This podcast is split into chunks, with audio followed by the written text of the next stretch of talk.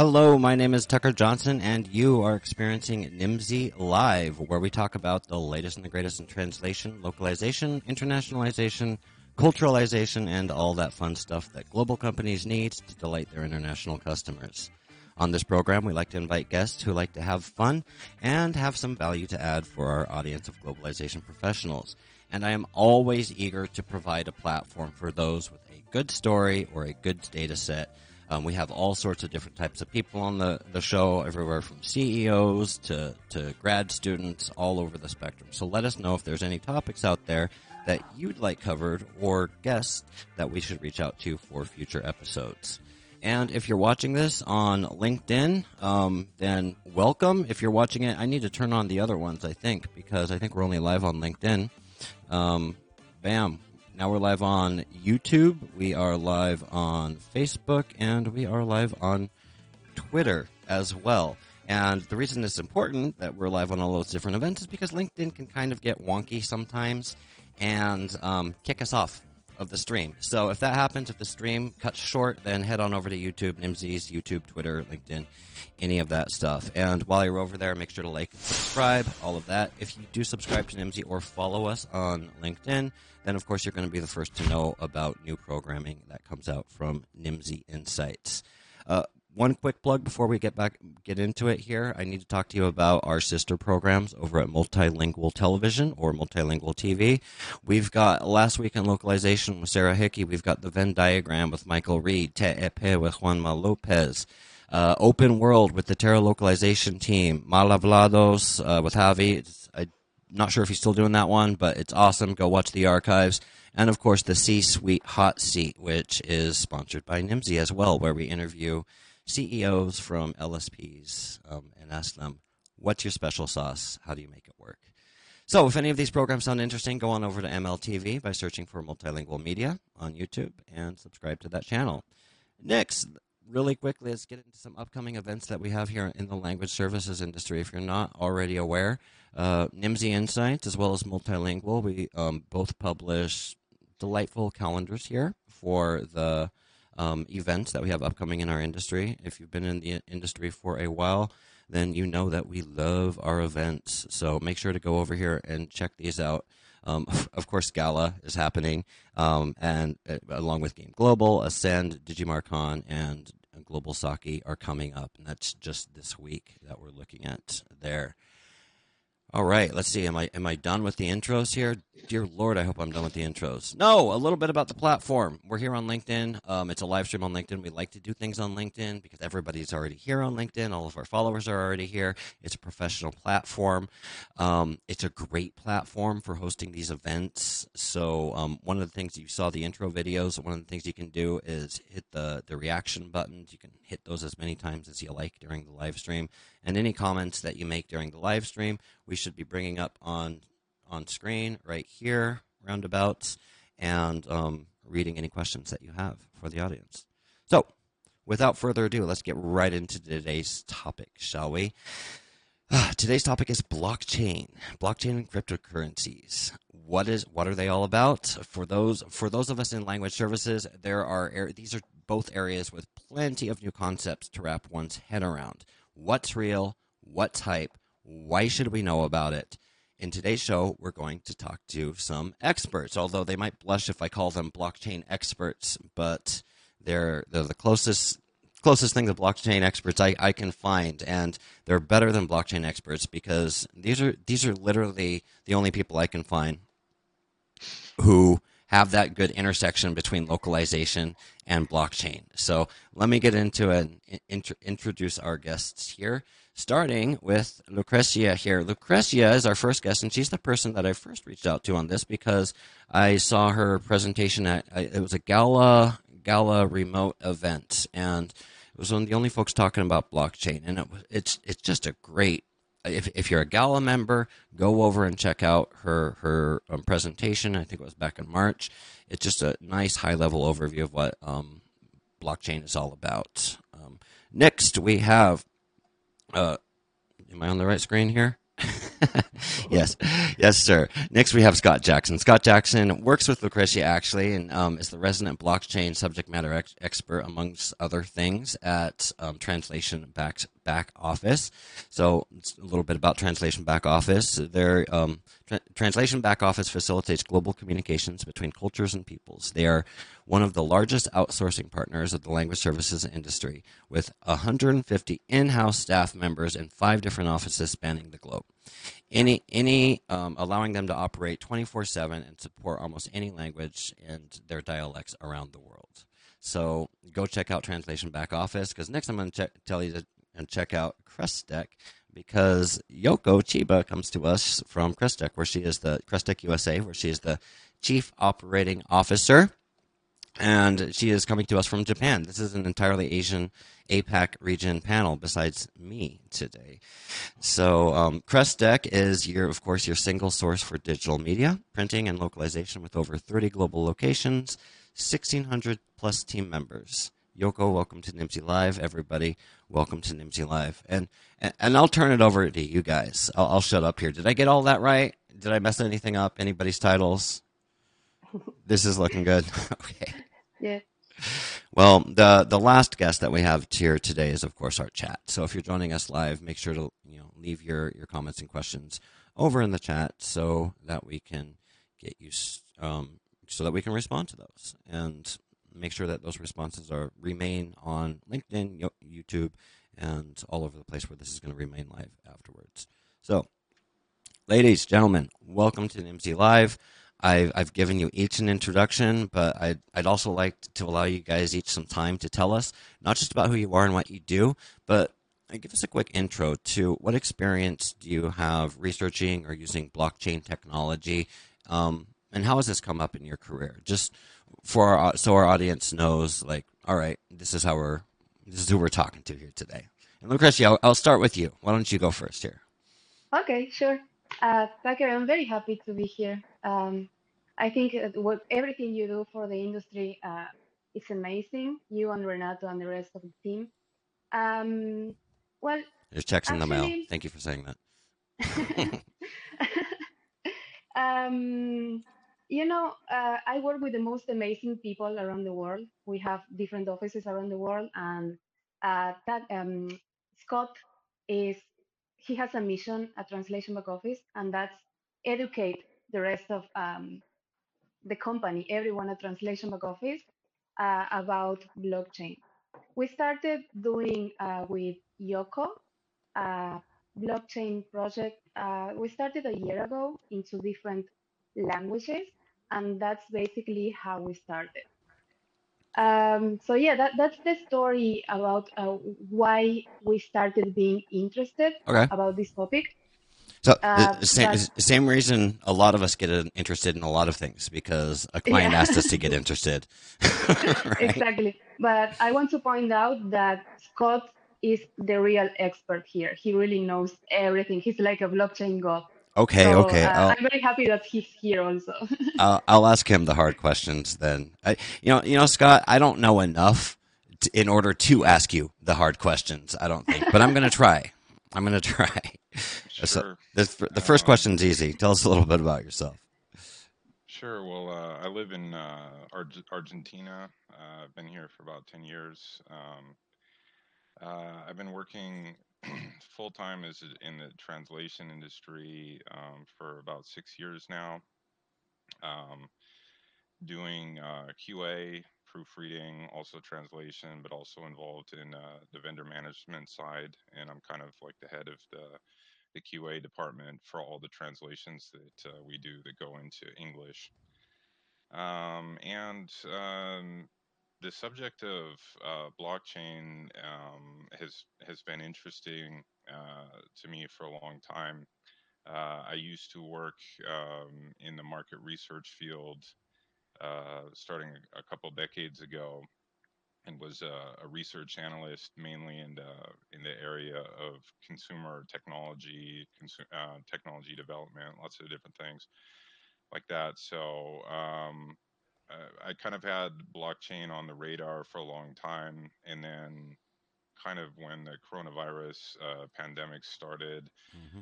uh, like many people, I sort of dove into different um, online courses and things like that. And um, one day, I was just kind of looking at different options on one of these uh, online education sites, and I saw that they were doing a, a free blockchain course. So I just kind of dove into it really heavy uh, in terms of learning, um, taking lots of different courses, and also trying to get a little bit, excuse me, into how how the how the programming works. What are the what what are the technical um, concepts? Though that's really deep, and I would never say I'm an expert in that. But there's lots of different ways that it, uh, it that it um, is influential right now. So there's lots of different ways to get into it. But um, so I guess in the last maybe year and a half or so, I've been kind of going down the rabbit hole, as they say. Oh, That's boy. kind of a typical expression. Yeah. So I, I know all about chasing rabbits down holes. Like that's how I Right, operate here at Nimdzi too. It's like I get fixated on something and then it's like exactly. once you find the subreddit for it, it's all over. Right? there's quite a few Yeah. on uh, on Reddit. Yeah, I'm sure. Well, thank you, Scott. It's good to have you. We're going to pick that brain of yours coming up. My But pleasure. let's- Thanks for having us. yeah, yeah. Let's give uh, Yoko a chance to, to introduce herself here. Yeah. Um, my, my, my, my, my my. So I am Yoko uh, from Crestec. I joined this uh, localization industry in 1998 or 1997. It's a million years ago, I feel.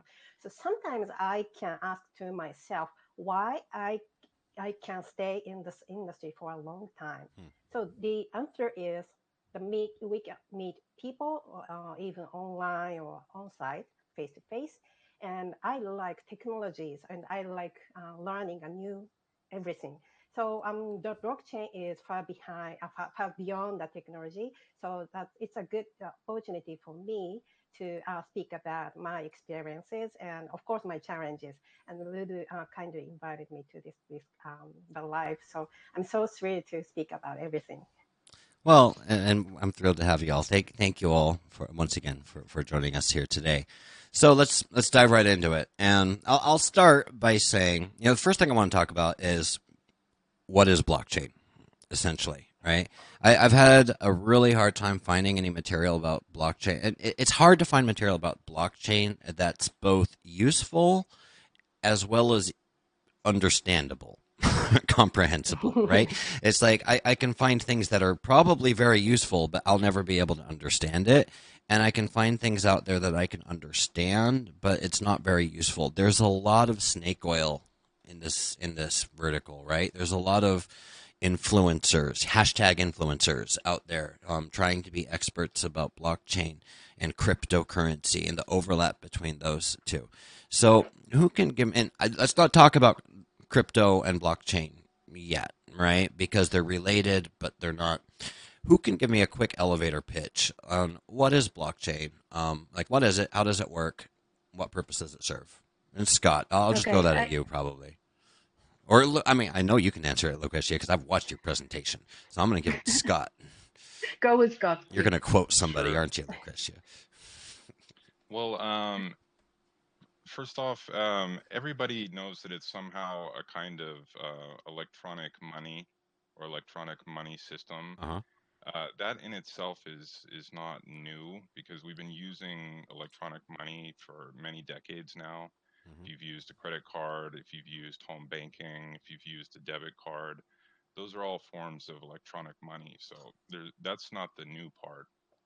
The new part is the inventors of uh, Bitcoin who are anonymous, but there's a lot of people that came before Bitcoin, which is the first um, crypto, so-called cryptocurrency. They wanted to be able to create a kind of electronic money that was not issued by a single um, entity or is not controlled by a single entity. So basically, um, there were many attempts starting in the 90s of creating digital currencies that were so called decentralized, um, meaning that many uh, computers acting as a network could um, create a monetary system that basically works on its own that's not controlled by a central bank, that's not controlled by any bank, that's not controlled by a government, etc. And the the big problem in doing that is that you can't have just a single large uh, computer sitting somewhere that knows how, uh, what everybody's balance is, or which is the way that uh, a traditional bank would work. For example, a traditional bank might right. have a, a giant uh, warehouse full of computers, and they know what the what everyone's bank account is. Uh, the people that created Bit, Bitcoin wanted to be able to have a peer-to-peer kind of money system that is decentralized and so the way that they figured out of how to do that is the blockchain. The blockchain, if you want to think about it as like an, it's not an Excel file, but let's think about it as an Excel file.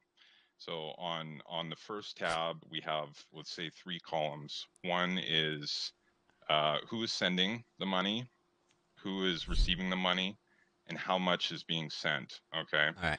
So um, now every 10 minutes, we're adding a whole bunch of new lines onto that file, a whole bunch of new transactions. Now, everybody in the world um, that has the, the Bitcoin uh, software can see all of the transactions that are happening in real time because it's a peer-to-peer network. Anytime somebody makes a, a transaction, the information about that transaction goes out to the entire network. And so every 10 minutes, um, and that that information is a block, right? Is that what a block is? When it um, no, every ten minutes. Um, no, Tucker. There's there every ten minutes, and basically a new block is added. A block is basically a chunk of new transactions. Oh, okay. So let's say that let's say that every ten minutes there's about 2,000 more lines that get that gets added onto that Excel file. Okay. And how do they get added? Well, all the different computers that are playing this uh, game, which are known popularly as as miners, Bitcoin miners, they're basically playing a game uh, that they're trying to add uh, new um, translation uh, records onto that file. Uh, but they have to pick they, their computers have to pick a random number that's extremely difficult to guess and they have no way of knowing where that random number is going to be every time the game starts again. If they win that game, then they get a little bit of um, financial reward for doing that. And so they can't lie about the the the, the transactions because everybody in the world that's that's participating has perfect information about the entire history of the financial system. So um, it that's the way that it's structured so that um, the monetary system is managed by a decentralized network of thousands of computers, of potentially millions of computers all over the world, instead of a single uh, entity. And every time that a new block is is published when one of these uh, computers wins the game, so to speak, mm-hmm. it has a kind of digital fingerprint that's um, produced with a, a, cryptographic function. But let's just call it a fingerprint. Sure. Uh, now, when you publish a new block, um, that block has a fingerprint, and every, the next additional block has to include that fingerprint within its chunk of data. And so all of these blocks are basically connected by their fingerprints. And what that means is they have to have a perfect match. And and, that, and that's the chain, right? That's, that's where we get the chain part. is because they're connected by these links. Each block links to the next block in the chain. Exactly. So the block is just a chunk of text that has information about all the the transactions that were included in the last 10 minutes, um, more or less. Uh, the chain part is the fact that they're all hooked together by these digital fingerprints that are impossible to fake. And they're called uh, tamper evident, meaning if anyone tried to change any data within the financial history in the blockchain, it would be immediately evident to everyone that's that's on the system.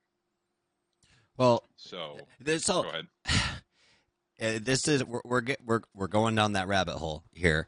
And originally, I asked for an elevator pitch like seven minutes ago, um, Uh-huh, which right. is I, I'm tempted to go down this rabbit hole with you, though. Um, but let's, I, Lucrecia, do you have a? Did do you remember that quote that you used in your other presentation? Um, Because I do. okay, let, let, let have it. me let me see if I remember. Oh, Uh, Here's okay, so uh, this is basically I want to explain it very quickly. That a blockchain is a database, like uh, Scott mentioned. It's like an Excel sheet uh, capable of registering any type of global operation through the internet between two people without unnecessary intermediaries. Mm.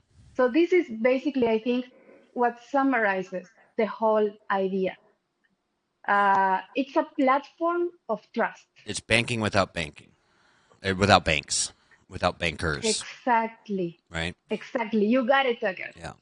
So I'm going to read this quote, and I'm going to get to you, Yoko. Don't you worry. I'm going to read this quote that, that Lucrecia mentioned from Don and Alex Tapscott, authors of The Blockchain Revolution. And of course, I'm I'm giving credit to Lucrecia, who gave credit to Don and Alex Tapscott. So it says the blockchain is an incorruptible digital ledger of economic transactions that can be programmed to record not just financial transactions, but virtually everything of value. Um, I love that for reasons that I'm not going to get into yet because I want to go over to Yoko and see if, if she has anything to add here. Yeah, um, I agree with you, Scott and Ludwig. So my understanding, the blockchain is very simple and uh, um, the technology. The core concept of blockchain is share uh, information on cloud and monitor each other to avoid um, the um, the unnecessary modification, etc. So it's a secured and uh, yeah, as Lulu mentioned, trustworthy platform. That's what I learned. And so while we're, while we're here with you, Yoko, maybe tell us a little bit about like what are the practical applications that you've used it. Like what kicked off this? Because one day you called up translation back office and said what? Like what was the need that you had? Uh, I'm sorry, about your question? Like what was what was your need on for using blockchain or bringing Oh, blockchain? you- uh, for experts into it. using At- blockchain at localization. Yeah, yeah, yeah. Uh, yeah, it's a difficult question, tough question. It- That's what I wanted. It's very broad. I'm being very broad because if I try to be, if I try to ask too specific of questions, I'm going to sound really stupid. So, Sure, sure. Okay, that's uh, for blockchain. As I mentioned, it's a far a tech advanced uh, industry. So um, we uh, always have to learn, eager to or keen on learning about it, um, the new technology, new concept. So, but for the, speaking of the cryptocurrency, so um, uh, in Japan, I mean, I mean Japan actually. So in Japan, the Japanese, um, um, it's a, of course, a currency is a financial field. So uh, uh, the the financial technical terms are very unique in Japanese. So, but uh, because they um, basically established in the uh, late 19th or early 20s uh, with um, uh, modernization of the uh, financial system or financial market in Japan. So it means we have been using the similar or the financial uh, terms for over 100 years or 20, 200. Yeah, it's Huh. a long time. But cryptocurrency and blockchain is a new technology and new uh, word. So uh, more and more new words are added to this uh, financial field. So the translator and we have to learn about new terms plus traditional uh, financial uh, field. That's the, difficult part for us and for maybe translators. uh, let me just play devil's advocate here. I'm a client and I, I, I, I need educated, right? Because I don't know. Can I use the same translators, the same linguists that I would for traditional fintech you know, financial stuff. Can I use those same guys to translate blockchain content, like heavy blockchain user content? Um, Is there an overlap there? Or maybe this is a Scott question. yeah. Well, yeah, if you were if you're going to look in your your your vendor management database, you would definitely want to go to the people that have some uh, expertise in either uh, finance, but it, it kind of depends. Finance is a good place to start, but it kind of depends on what the um, what the end client uh, is actually translating. Are they Right. translating marketing stuff? Uh, are they translating uh, legal um, notices? Um, I mean, there there's a kind of a marketing side for a lot of the people that are investing in um, you know translation, and there's plenty of um, you know regulatory um, and you know financial lingo, lingo as well. So it kind of depends on what the actual uh, what the actual text is that you're working with. But it, you know, if you're going to start with somebody, you know, probably financial is is is a good place to start. So there's not like it's too young of an industry to like have a whole ecosystem of expert translators around it. That's is that what you're saying? Yeah, I would at this point, um, you know, um, with a lot of you know translation agencies, obviously, um, you're dealing with people that are kind of generalists um, that maybe have some areas that they're more experienced in than others. Um, it's probably a little bit early right now to have you know full blown blockchain specialists out there, but you know within a few years, who knows? Yeah. Well, let's, if we can, let's pull it back a little bit because I did it. I, I fell into the temptation of talking about the localization industry. But let's step back for a second and talk about, and I'd like to hear from each of you. Where is blockchain? What are the macro changes that are going to be happening? Like, what are the global changes that are happening, the societal changes that um, blockchain's going to be driving? Like, not just the, the localization. So it's clear, it's clearly embedded with finance, cryptocurrencies, right? And there are those out there that think, you know, this is the future. Um, get away with banks altogether and all of that stuff.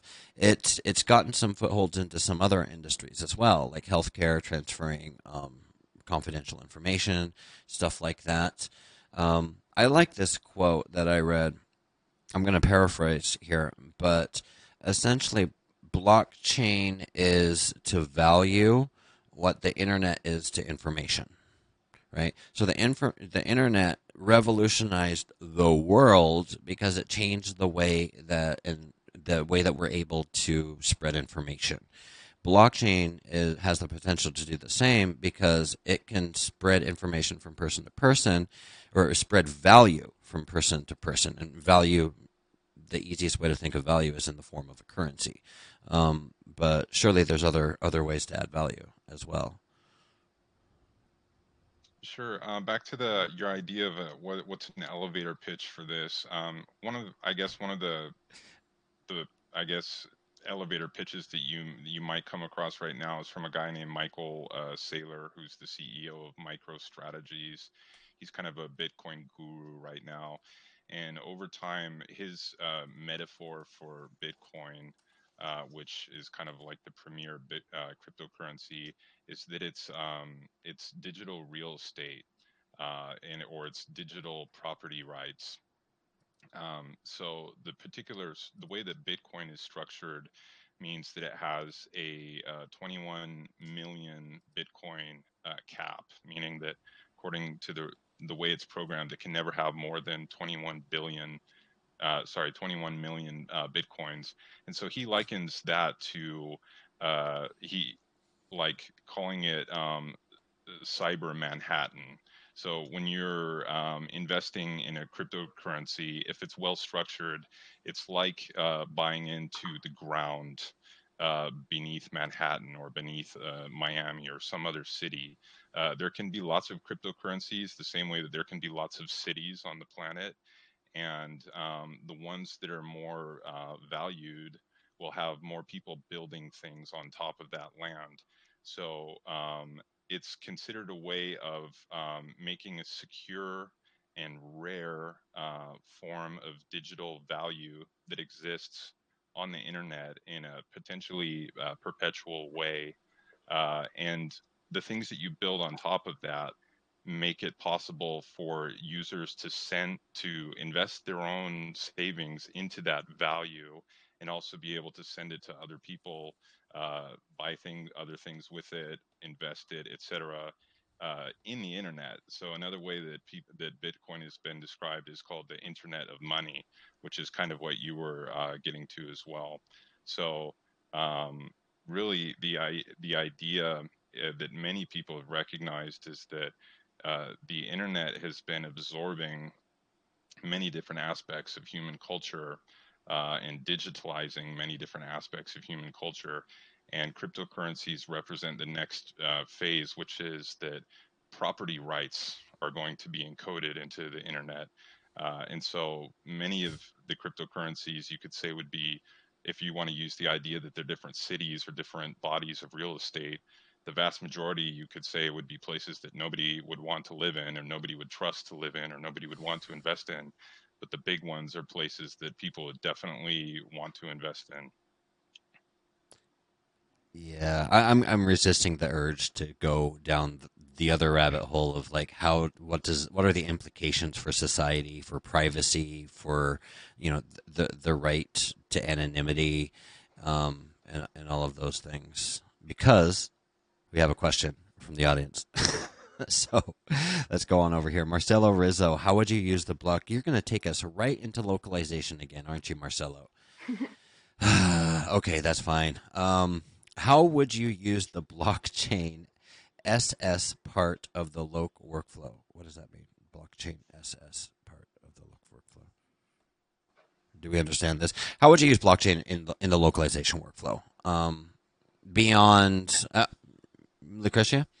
Yeah, I I think like we have to differentiate like certain things. Uh, in the short term, I think the most important thing for us is what Scott and Yoko were uh, saying that basically this is a new subject matter field, and at the beginning there were no translations for uh, most of the terms. They were still in English. But if we want to reach the mainstream audience, um, we have to start uh, developing new terminology. And I think that's the, the most important thing right now in the short term. And also, not only for the translators and the reviewers to understand the technology and the new terminology and how it works and how to do it, but also um, for example, um, LSPs owners or uh, managers or business development managers, we also have to know about this topic when when, when talking with clients, right? Yeah. Uh, then we so, have. So that's the short term. like that's just like, hey, uh, hey, y'all, you need to know how to speak intelligently yeah. about this at the because you're going to have clients who are asking you about it, right? And if you mm-hmm. want to add value to your clients, then you at least either a need to know how to speak intelligently or know somebody who does so that you can send them to them right? So that's that's step one. Did i get that right? Mm-hmm, exactly. That's in the, the, in the short term. Um, then we have in the mid-term and this is something that i learned from scott actually from his training. Um, we have some translators that are starting to uh, ask us for payment in cryptocurrencies. So we have to really? uh, change our mindset a little bit here because this is going to happen eventually, I think. Uh, we will have to pay with cryptocurrencies and probably we will get paid with cryptocurrencies also.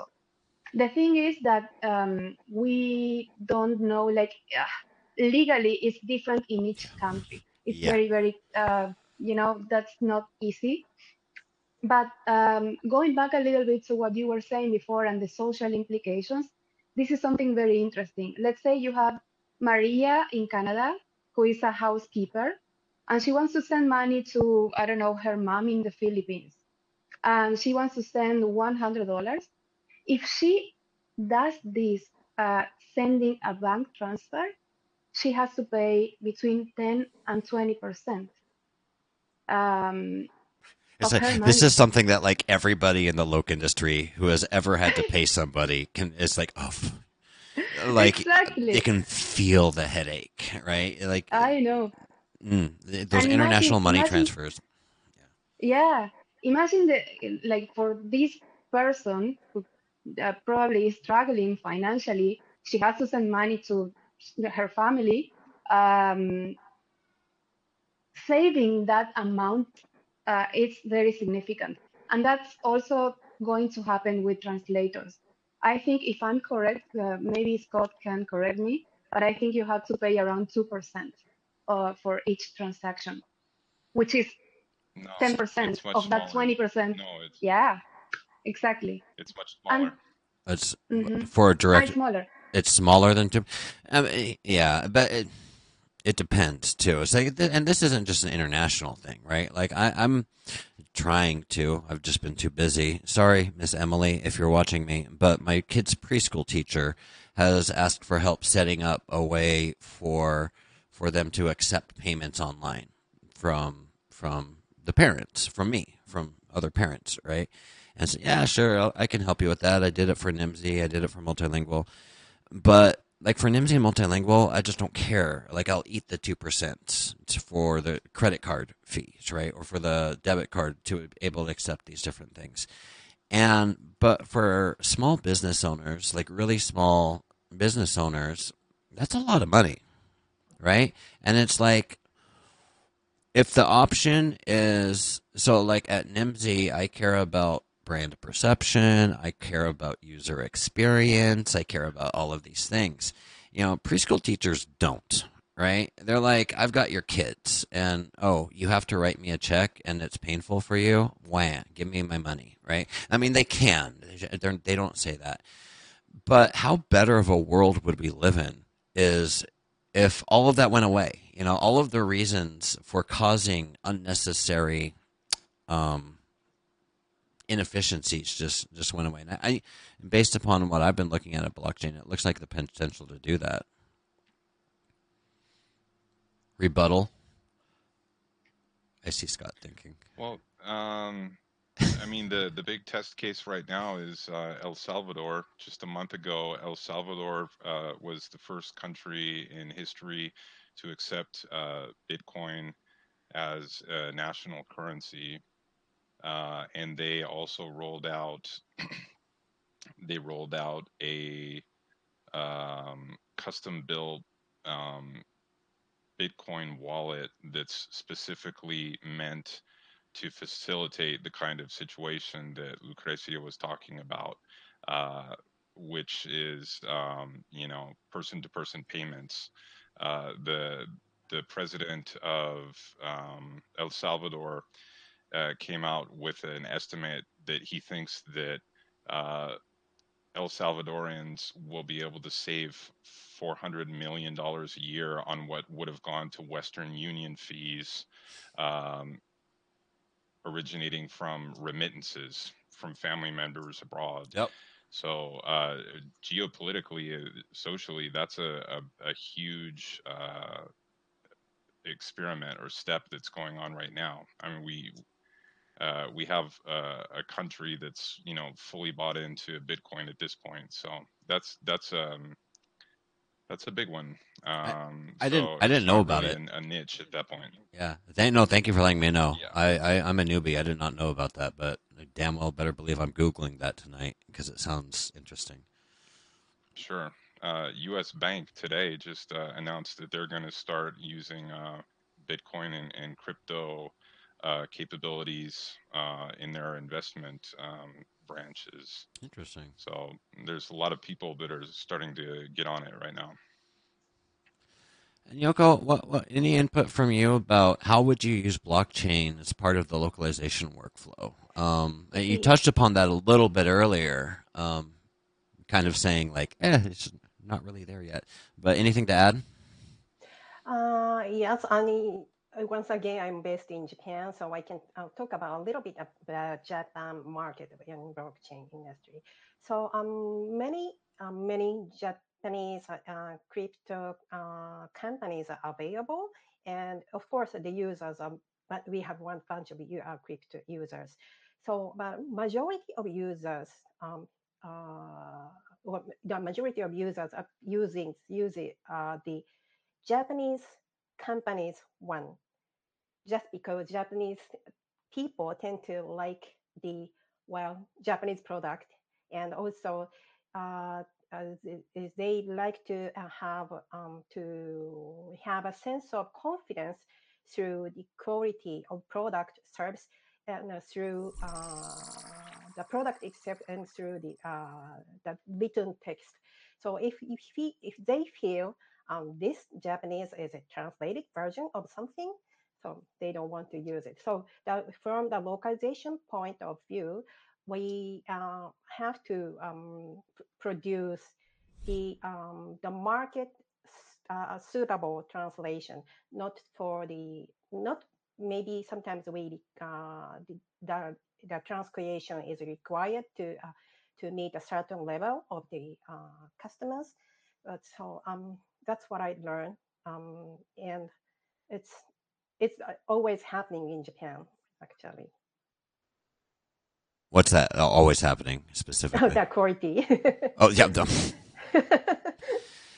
yeah, yeah. We could talk about Japanese quality, but that's we we would get off topic there. No, but Japanese. It's always interesting. Like to me, you, you, like someone in Japan is the perfect person to ask about linguistic challenges in regards to emerging technologies right? Mm-hmm. Because Japan is a market that is full of early adopters, relatively speaking, right? But full of early adopters um, of new technologies. And it's just a challenging market for, it's not a welcoming market for translations, right? For, for localization. it's, you know, you, you, you do your power poses before you go into the Japanese market, right? so it, it's, it actually provides a pretty good case study. I'd, I'd say. Yeah, yeah. Um, I, I, of course, I cannot uh, standardize or generalize about Japanese market, but um, uh, I, and nor should nor should I, but I just did. So apologies if I caused offense.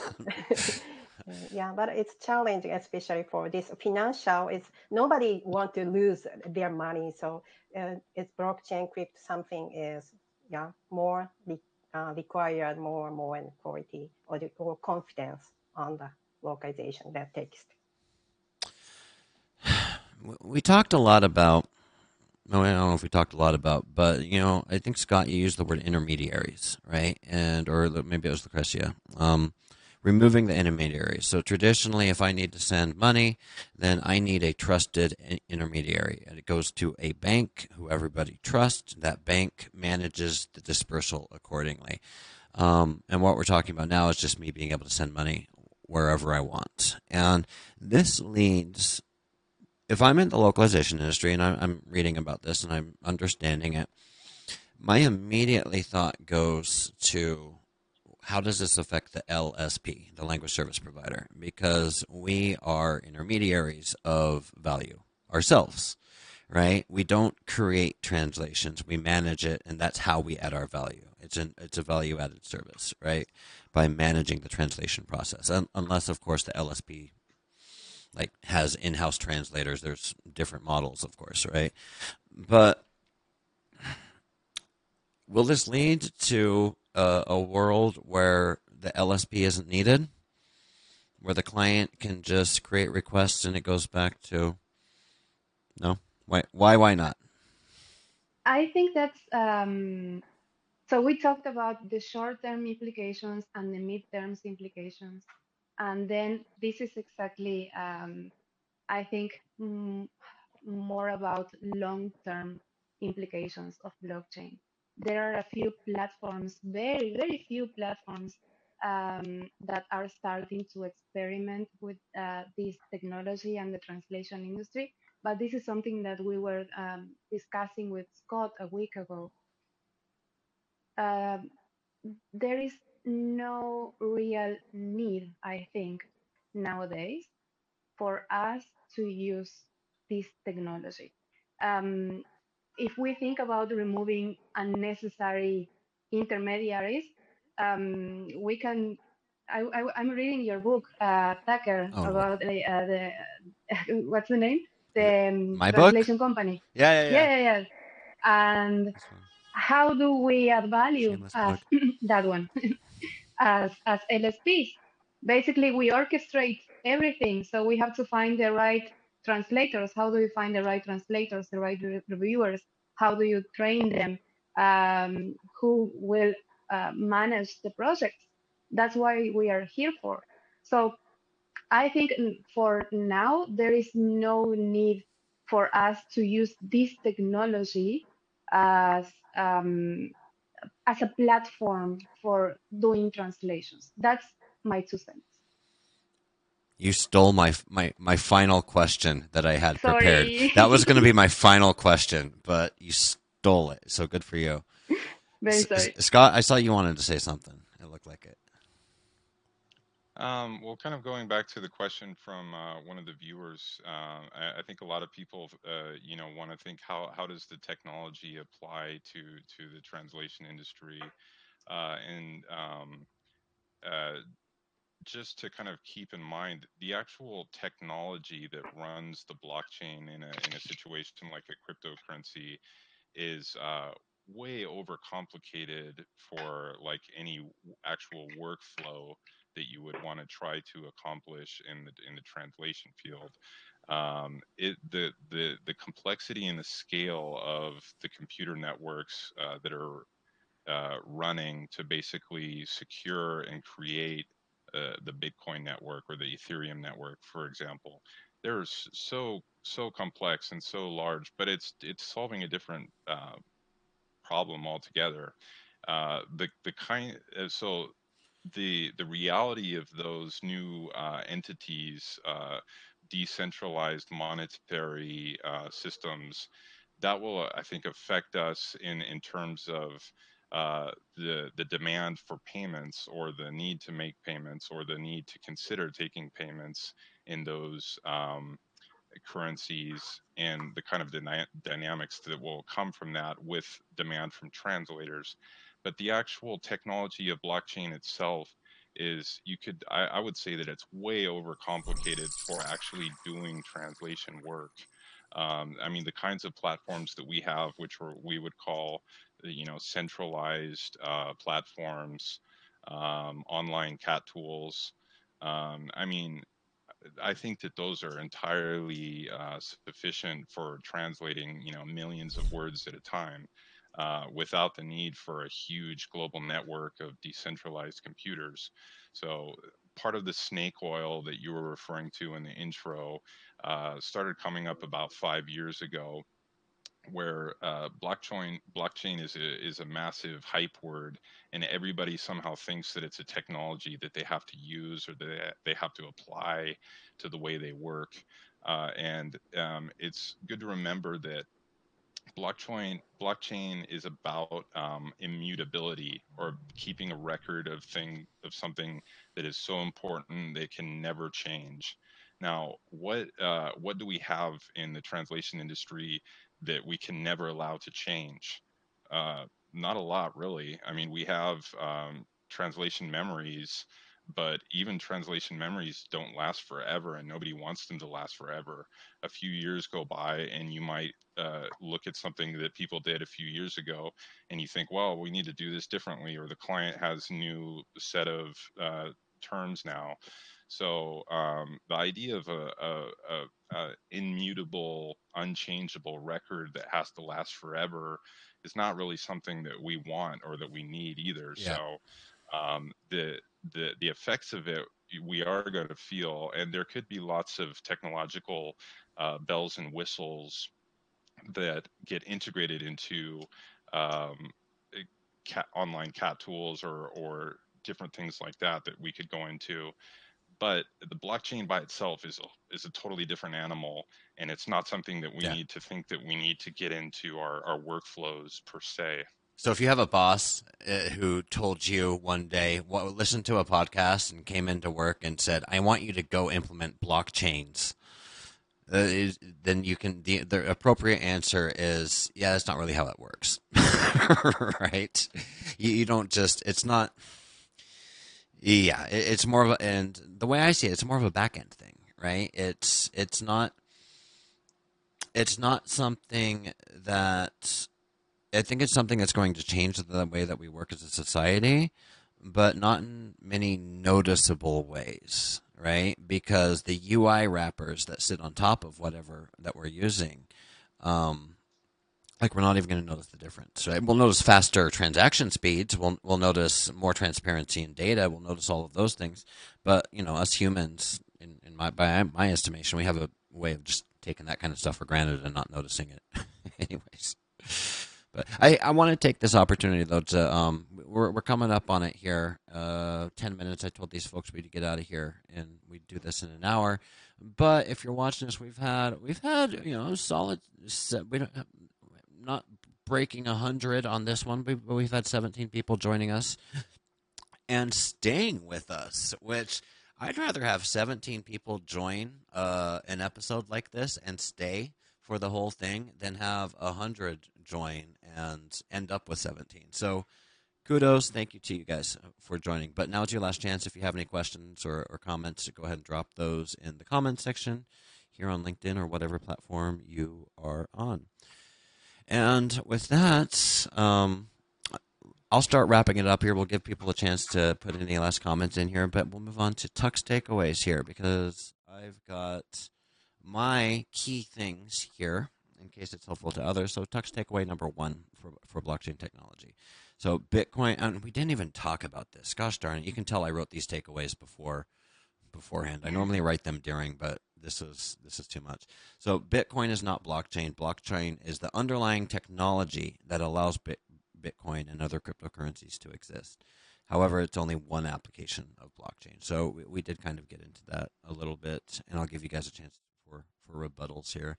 Um, takeaway number two blockchain removes the need for trusted intermediaries and the time needed to go through these intermediaries. Blockchain is to value as the internet is to information. I think we've said this in a number of different ways um, throughout this, but essentially it's taking out the middleman. It's taking out the, the need to have a trusted authority standing between you and the, the person that you're trying to transact with. And lastly, here, what do we got? Takeaway number three whether or not we are using blockchain in our localization workflows, we still need to be able to understand it and speak intelligently in order to better serve our customers. And that dovetails nicely to what, what we all were just talking about. It's like even if you don't need to use it, you need to at least be able to to say something about this. It's like I don't know. Yeah, I'll I'll use this as an. You don't even need to know about it. You just need to know what to say, right? Like I use this all the time. I don't know much like China. China. China. China is just because this is our APAC show here. China, love you. You're complex, right? You're complex for a stupid American like me. So I don't understand China as well as I should, considering that I'm in the localization industry, right? So I don't have to go learn everything about China. I just need to know to know I don't know enough about China, but let me introduce you to someone that does. And having you guys on the show I've got three more people I can introduce. if someone wants to come talk about blockchain with me, I'm like, you know, I don't know about blockchain, but let me send you some emails. so, and this is also how you learn, right? Yeah. Um, uh, like this sharing, and uh, that's basically why we are here. Like I've learned almost everything I know from Scott, and I think this is uh, going back a little bit to um, Bitcoin that we didn't talk about that much, I think uh, that's not really important. It's I don't think this is about money. This is about going back a little bit again to this is a platform of trust, and we have no idea how this technology is going to change things. Maybe Bitcoin will not work. Maybe cryptocurrencies will not work. Mm-hmm. We, we have no idea what's going to happen but definitely I think this is going to change things as we know it. In a way, it's almost sad. And for the record, guys, like mm-hmm. I don't need to go anywhere, so I don't have to get out of here. But I want to be respectful of your time. So if we can go, if you want to go overtime, we can. Um, and we have another question here, so we will probably will. Let's just get into that. Let's see what we have to say over here. Nick Lamson, blockchain's only application is money, and all money is in competition with other money. It's Bitcoin or nothing, in my perspective. Hello from China. Thank you for that uh, well-rounded and unbiased opinion about. Obviously, someone's invest. By the way, um, this is nothing that we say here should be construed as financial advice. I was told to say that by Scott, so I'm saying that right now. We are not offering any financial advice. We hardly know what we're talking about on things that we do know that we're talking about. Um, so yeah, there's a not so much a question, but there's an opinion on on Bitcoin. But yeah, what I was saying is it's almost a shame that Bitcoin and blockchain have gotten so wrapped up together because people think of them as the same thing. And you know, going back to the the snake oil salesman that I was talking about earlier, it's like I don't think there's blockchain snake oil salesmen. I think there's a lot of cryptocurrency snake oil salesmen. So, like before we were doing this, and I was just trying to learn a little bit about blockchain, I lumped them together in the same, in the same, in the same business. Now I'm sorry that I did.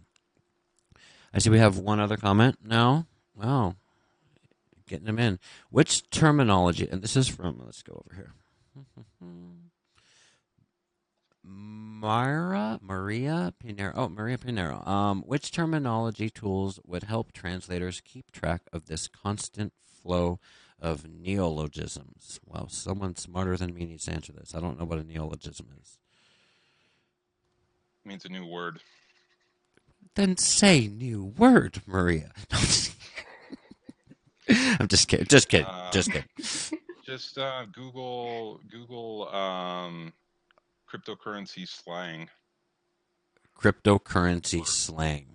or, or Bitcoin slang or or uh, I mean it depends on depends on how deep you want to get into it. If you want to be uh, familiar enough to speak ab- about uh, you know the trends or the new words or whatever, you know you can go on to forums you can go on to reddit and follow the forums you learn a lot there. Otherwise if you're just trying to do you know a quick quick and dirty uh, you know um, uh, study session just google google uh, cryptocurrency slang or bitcoin slang. Um, there, there's there's there's lots of people that have already kind of made kind of cheat sheets that are that are online for for these kind of things. Um, Tucker, going back to uh, again to one of the other questions about how this is going to affect uh, Sure. you know our industry. Um, uh, one of the the big trends, the global trends that might be interesting for your upcoming show on Africa as well is is just the story of cryptocurrency in Africa. Uh, one of the big um, uh, elevator pitches uh, for cryptocurrency in general is that it's going to help bank the unbanked. What does that mean? Is it's uh, the idea is that it's going to give um, the ability to save and the ability to um, make uh, transactions for millions of people, potentially billions of people that don't have access to regular bank accounts and uh, that idea is happening in El Salvador, like and in lots of places in, in Latin America, and it's happening according to all accounts in Africa on a very large scale. Uh, so Africa leapfrogged uh, traditional uh, tele- telephony, traditional uh, telephone infrastructure uh, massively, and they just leap leapfrog directly into mobile technology in a big way over the last couple detail uh, decades, and they've been innovating a lot with mobile technology. Uh, now they're starting to do the same thing with uh, with different cryptocurrency networks, and their um, regular people are investing into it, and they are actually becoming uh, banked through cryptocurrency uh, whereas they were traditionally what you would call unbanked. So that's happening in a big way in Africa. Uh, and that could mean that in maybe in the next generation, in the next decade, you would see a lot of people, uh, individuals that want to become um, language service providers, uh, translators in their own lo- local languages, people that have never been in it before, possibly because they don't have access to uh, a bank account or finan- the same kind of financial tools that we take for granted. Uh, and so you could start seeing a lot more activity in language pairs and language services in Africa that haven't really been part of the mix uh, so so far. And you're going to have a lot of motivated people that are willing and uh, interested in working with cryptocurrencies to be part of the global economy for the first time. That's a huge thing. I'm just thinking back on how many times I've worked my butt off to find that translator for that language that I can't pronounce, you know, the one that you've never heard of. And then you finally find them and they say, oh, I can't accept bank transfers. I need like a, there's one system. Like they only use like this one thing that you can't get your finance department to sign off on and all that stuff. Um, so I mean that can be huge. Just opening up markets. Um, well, Africa. I mean, if you want to put a single word on it, uh, that dynamic is going to blow up in a big way in Africa. But uh, to go to to your example again about trying to find that difficult language, uh, there could be millions of translators all over the world that have that language that you want that they could never have all of the different uh, um, bank uh, bank tools and financial yep. tools uh, and now uh, you're going to be able to have a peer-to-peer payment method to be able to work directly with those translators so it could really change the way that vendor management works yeah, so many, so many applications. Yoko, I have, I've, I've been, I've been doing a horrible job. I haven't been calling on you. Yeah, thank you. Yeah, my um, understanding is the um, not, not only for tech company but also the blockchain crypto uh, companies uh, uh, required uh, request us to becoming more agile agile translation, agile workflow, and of course they uh, they are keen on the uh, the business agility. So as an LSP, I I um I have a feeling that we will have to be more flexible to adapt their business and to help their businesses. That's mm. what I'm feeling right now. Makes sense. And I just got to say, Yoko, it was the first time I was looking at it. I love your art in the background. That oh, is, thank you. I is, coffee, virtual coffee. That is beautiful. Yeah. so, on that note, though, you know, I was bragging about our 17 fans that had been with us the whole time. Now we're down to 13, so I can take a hint here. I'll start playing us out. Um, guys, this this is awesome. Lucrecia, thank you so much for making this happen. This didn't happen because of me. This happened because of Lucrecia. I, I think I don't remember if you pinged me or I pinged you, but she's the one that did all the work. So, gracias. Thank you very much. Um, joining us from thank Ho Chi Minh City in Vietnam. Yes. And Vietnam. Scott, thank you for joining us from Argent. You're in, in Argentina now, right? That's correct. I've got to ask though, what state are you from up here? Um, from Portland, Oregon. Damn straight. All right. I was like, this guy does not. I mean, Scott Jackson. He's got to be one of mine up here. So, welcome. Are you in Rosario or Buenos Aires? No, I'm in Cordoba. Nice. Nice. Very cool. Well, thank you very much for joining us today. No, thank you very much for having us. A pleasure. And Yoko, to you as well. Thank you very much for joining us. Um, and all of the value that you guys added. So, with that, I have, a, I have, I'm sure, an outro here that I can find. Give me a sec here. Ladies and gentlemen, we're out of time today.